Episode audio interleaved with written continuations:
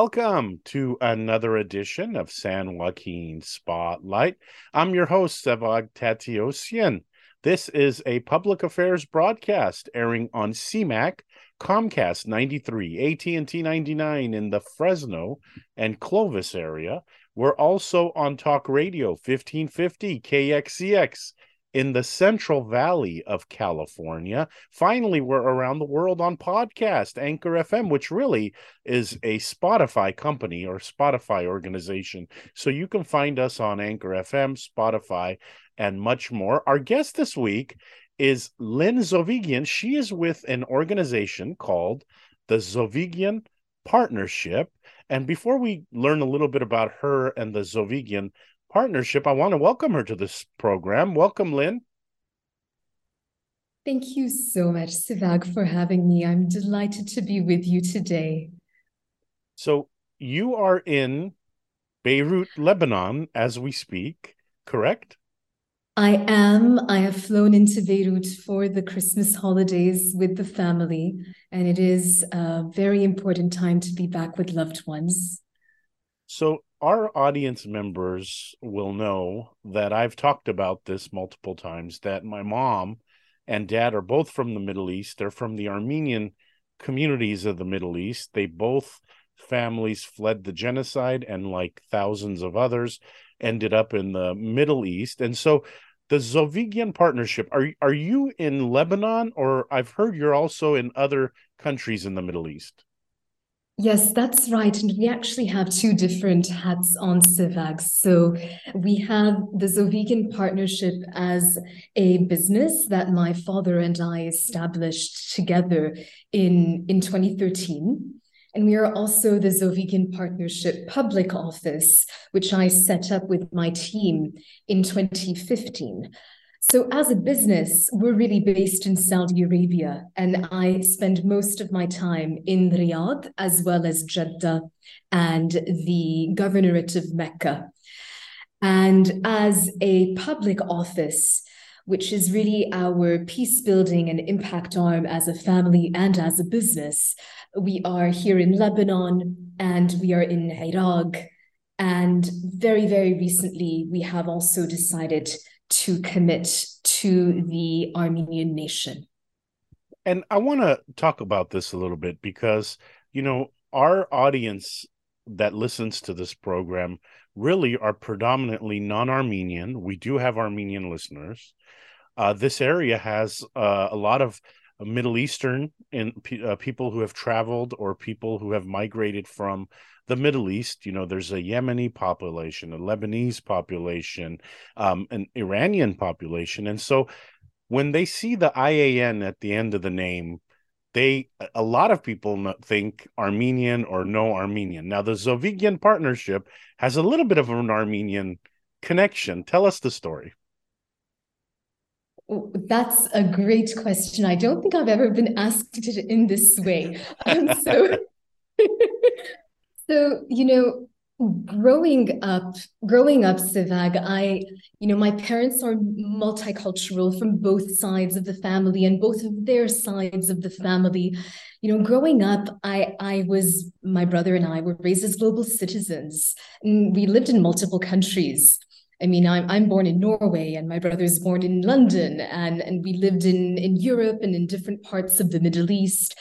Um, so I, I can't say that we grew up as Armenian, but what I can tell you is the story of the Zovighian partnership for me personally has really brought out the Armenian in me. And in, in, a couple of ways, if, if you give me a quick moment to, sure. to, walk, to walk you and our audience through that, you know, it was very interesting when I first moved to Saudi Arabia over 10 years ago. I was struck by the fact that a lot of members of the business community and, and, and public sector recognized the Armenian name. And, and I wrote about this actually in my first column with, with Arab News at the at the um, at the Armenian genocide commemorative mark in April. I, I was struck that people recognize, you know, I'm Armenian, and what does it mean to be Armenian? And, and and so I have to say, you know, entering the Saudi market 10 years ago really brought me face to face with the fact that I am Armenian. And so what does that mean? It means being professional, it means being trusted, it means that you're dependable. People can count on you to actually get things done. And, and so that was a very strong, you know, first-hand experience of being Armenian and and and the second round of of this armenianism was through the zp public office the Zovighian partnership public office we were initiated by the yazidi cause our first mission has been to serve the Yazidi people in Sinjar. And you know a lot about the Yazidi cause and the Yazidi people. And again, being Armenian for them resonated. And there was this immediate solidarity. And, and so, you know, interestingly, adopting the family name to brand our business and brand our public office actually initiated my journey as a global Armenian citizen. And if you ever visit Fresno, California, which I'm, you have an open invitation if you ever come, um, would love to take you around town here to all the Thank things you. in in Fresno uh, the IAN is going to tip off a lot of people, and you're going to get the same kind of thing because you know when after the genocide, Armenians this is the first one of the first places they came, but you know. I, I, you I, in preparation of this interview, I listened to one of the speeches you gave, and you said the Armenian in me, but then you said the Arab in me, and I thought I was yeah. touched by that speech. And I don't know if you remember where it was or when it was, but it, it was this compassion, this kind of like eh, hard to explain. What did you mean when you said those two words? Because I felt like it was like, you know, a mom or a or this compassionate person, you know, wanting to um, mix both cultures. And and by the way, a, a, a shout out to the Middle East shout out to the middle eastern communities out there you know again my dad comes from the middle east my mom comes from the middle east and they speak highly of the different uh, uh, cultures in the middle east and they've had no problems in the middle east. But i love when you said the armenian in me and the arab in me. What did you mean when you said that? I'm very, very touched that you would ask me this question, Sevag, and and and only a fellow Arab and Armenian would recognize that. Um, I very much remember that speech as well. It was at the it was at the Yazidi genocide commemoration a couple of years ago, and I was speaking to an audience of you know the Iraqi president and and diplomats from around the world and and our Yazidi friends and um, over fifty thousand uh, Yazidi community members had dialed into the virtual session.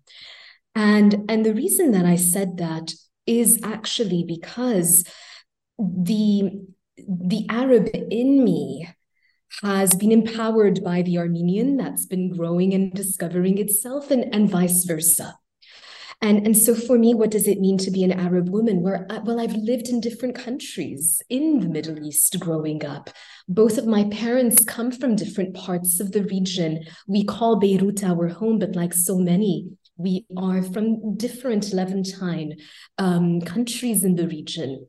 And so to be an Arab woman is has always been this acknowledgement not only of resistance and of justice, but of redefining terms and setting new definitions. You know in in the united states for example an, an, an american woman might classify what success looks like in a certain way uh, the way a european woman or a british woman might do so. Here i find in the Arab world, a lot of Arab women are claiming that territory, and each of us are defining success in our own way. And I'm touched that you mentioned maternal, because I think there is a very strong sense of maternity and and and nurture and community building and family building um, that comes with what it means to be an Arab woman.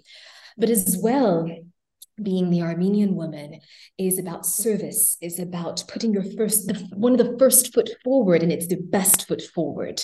And when you combine nurture with action, and agility with passion. It's an incredible, empowering, and healing journey. And I think that that really strongly represents who I have always tried to be in the face of genocide, in the face of crises, and in service to the communities we care for. You are listening to San Joaquin Spotlight. I'm your host, Sevag Tateosian. This is a public affairs broadcast airing on CMAC, Comcast 93 and AT&T 99 in the Fresno and Clovis area. We're also in the Central Valley of California on Talk Radio 1550 KXEX and finally we're on podcast Anchor FM, which is a Spotify company. We're on Anchor FM podcast under the San Joaquin Spotlight name. Our guest is Lynn Zovighian. She's joining us from the Middle East, Lebanon, to be exact, right now in Lebanon. Um, you'll learn in this interview, and as has stated, that that the Zovighian Partnership is her organization, and you know they do business and they're involved in different countries in the Middle East. Lynn, uh, continuing on this conversation about Zovighian partnership. One of the things that I read that you do are these kind of micro loans, and I don't know if I'm going to get that exactly right, but but I, I, love this idea of micro loans, and I love this idea of micro loans to women, women entrepreneurs. Now, can you tell us a little bit about that space that you're involved in? Yes, I'd, I'd love to talk about that. And, and specifically, it's about microfunding.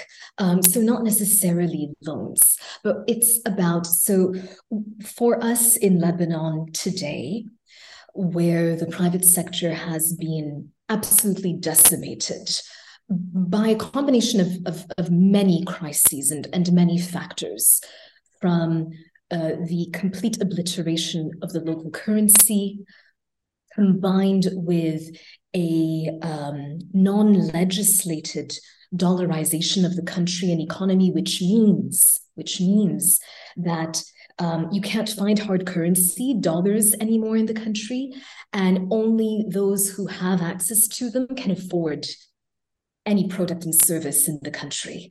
And so you've had the local currency completely obliterated with hyperinflation. Um, there is massive food insecurity. And um, the private sector has been destroyed, the public sector has been destroyed.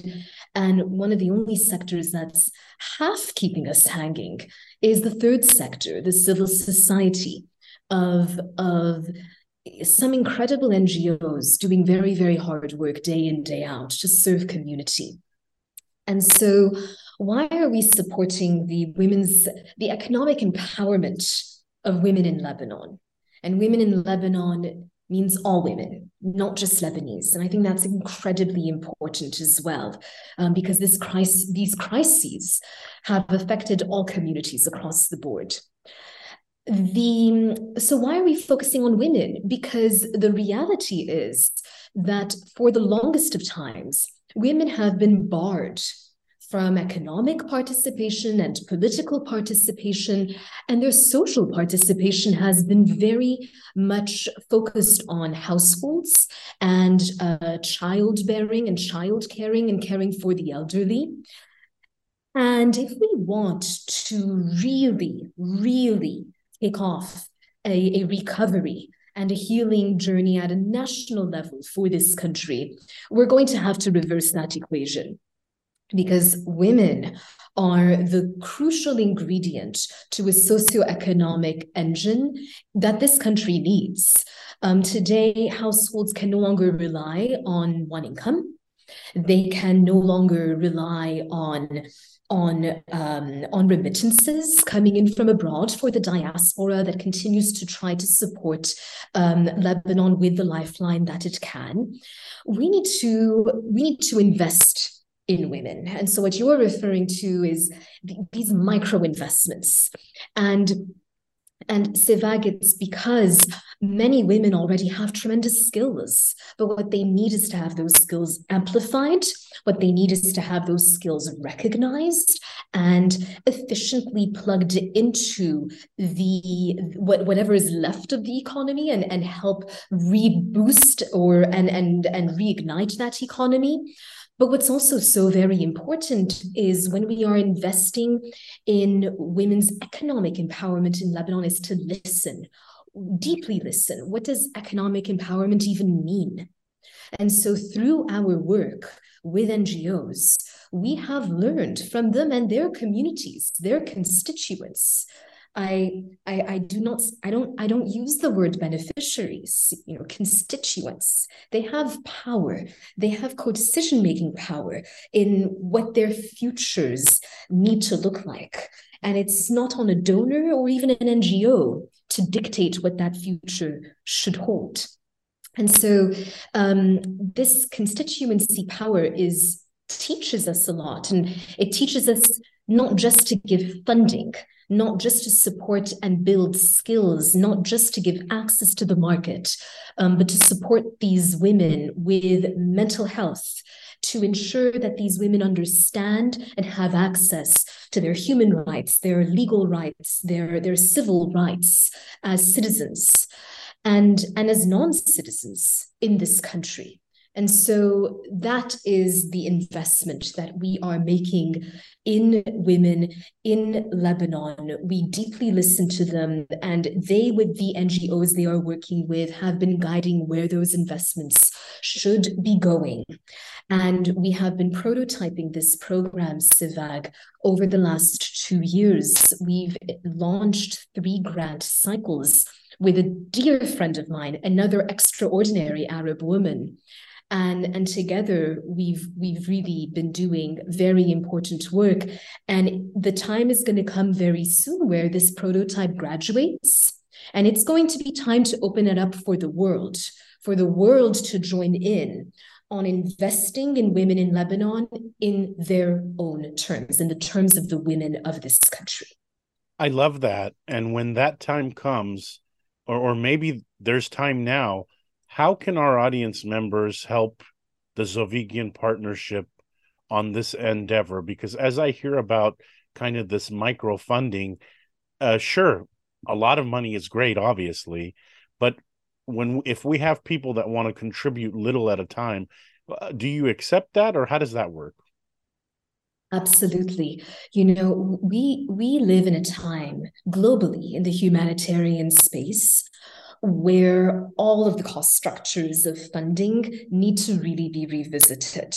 What costs too little is not enough and has never been prioritized, like building capacity, like investing in meaningful training, not just coming in and giving a giving a seminar and then walking away. I'm talking about measurable learning outcomes where participants walk out knowing that they can face the world with more tools and more knowledge and and advocacy, um, making sure that that um, Lebanon is heard on a stage, on a global stage, where there's just there are just so many other problematics, um, from Ukraine um, to challenges uh, with COVID and a possible re-entry into COVID, um, with oil prices, with cost of living pressures. There's so many crises that the world is facing. Um, where is Lebanon? on that global map. And so advocacy has never been so crucial and and and and coming and visiting Lebanon because by visiting Lebanon you are supporting what little is left which is what? Micro businesses SMEs a little bit of tourism um, protecting and helping us preserve our culture. And because you want to come and visit and and enjoy those crucial assets that Lebanon importantly has still to share with the world and, and so there are so many ways that you can support aside from funding. Um, but funding goes a long way. If I may add one more thing, Sevag, we're living in a hyperinflationary time, which means that tough things cost less. And so dollars go a long, long, long way. Much more than before these crises hit. That 100 has a value of about a thousand in terms of the impact that it can actually achieve on the ground. So Lebanon today is a, a high return on impact. It's a high return on impact investment today, if you can put even a few dollars in. So we're running out of time this week on the program. I could talk to you for hours and hours about Lebanon and the Middle East, but uh, uh you mentioned something that I want to talk about a little bit more here is some people say right now is not a good time to go to Lebanon because of you know the economic crises. The my opinion, these are the cup is half empty folks. But then the other side is the cup is half full. As you said, the hundred dollars is going to go longer. So, in your opinion, right now, is it a good time for you know Americans or people from Fresno, California, to say I'm going to go visit Lebanon for a week? That's a tough question, Sevag, because I recognize, I recognize the global public narrative. I see the travel warnings and the travel bans. Um, and, and I know that it takes a lot to be ready to unlearn what everyone else is saying and stepping in with a fresh perspective.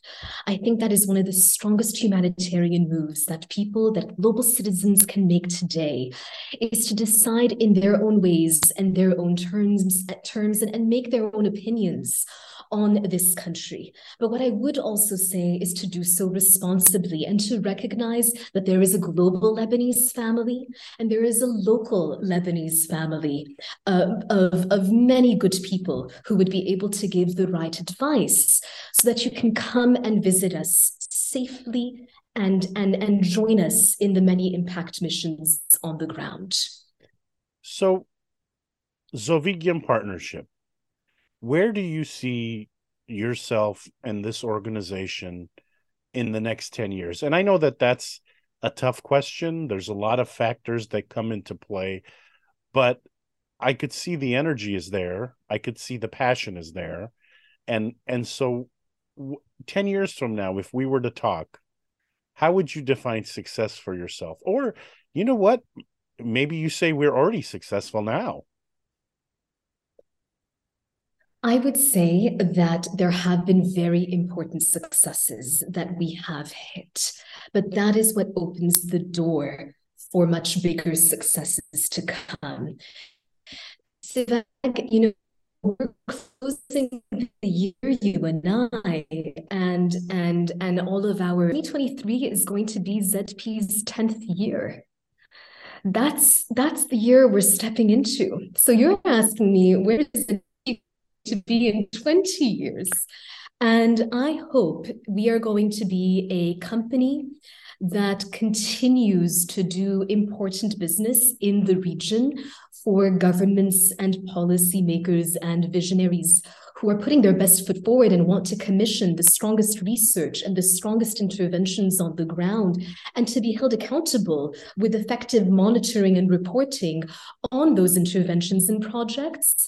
Because the more money we make as a business, the more we will be able to give back and that is why the ZP public office is not divorced from the business as an entity, because we hold ourselves accountable, my father and I and the team, to deliver in business so that we can deliver to humanity. And so I only hope that 20 years from now, we will be in more countries. We would have proven and demonstrated, we would have proven concept on how things can work when things look impossible. And I hope that we would be able to bring measurement and methodology to, um, to, to, to, to demonstrating that when we empower communities who know best, they can deliver on safe and long time, meaningfully peaceful futures for themselves. And we have an important hand to play in that, Sevag. So let's definitely have that conversation at year 20. excellent way to end the program this week, Lynn. Such a pleasure having you on the program. Thank you so, so very much, and wishing you a very happy new year. That's all for this edition of San Joaquin Spotlight. Our guest has been Lynn Zovighian. She is with the Zovighian Partnership. Lynn, again, thank you for joining us. Thank you so much for having me. I'm your host, Sevag Tateosian. Thank you to our audience members who listened to this broadcast on CMAC Comcast 93 and AT&T 99. To those also who listened on Talk Radio 1550, KXEX in the Central Valley, of California. And to those who are listening on the podcast, Anchor FM or Spotify, the podcast is called San Joaquin Spotlight. Lynn, before you go, one more thing. As my parents say, khair inshallah. Inshallah ya Rab. wishing you the best for 2023, wishing the world the best in 2023, wishing health, happiness, and prosperity. Amin.